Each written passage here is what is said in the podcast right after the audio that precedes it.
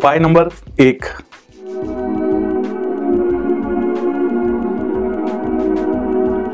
दोस्तों, उपाय में आगे बढ़ने से पहले मैं बता दूँ कि हमारे किसी भी उपाय में किसी भी प्रकार का कोई भी जादू टोना, तंत्र मंत्र या किसी भी प्रकार की कोई गलत चीज़ नहीं होती है। ये उपाय बहुत ही सरल और आसान उपाय होते हैं जो कि आप आसानी से कर सकते हैं, जिनको करने से आपको जो है किसी भी प्रकार का कोई भी नुकसान नहीं होगा। तो सबसे पहले बात करते हैं कि घर में बरकत बढ़ाने के लिए आपको क्या करना चाहिए। तो दोस्तों, जैसे आपको शायद पता होगा या कुछ लोगों को शायद ये चीज़ नहीं भी पता होगी कि घर में बरकत का असर जो है सबसे पहले कौन सी जगह पे पड़ता है? वो जगह जो होती है ना घर में, वो सबसे ज़्यादा सेंसिटिव होती है। यहाँ पर उसका असर जो है सबसे पहले पड़ता दिखाई देता है, बरकत का। कि आपके घर में बरकत है या नहीं है, वो घर का जो, वो जगह होती है, उसके ऊपर सबसे पहले असर पड़ता है, फिर जो असर है, बाकी चीज़ों के ऊपर दिखना शुरू होता है। सबसे पहली चीज़ जो होती है, वो होती है आपके घर की किचन और आपके घर का रसोई घर।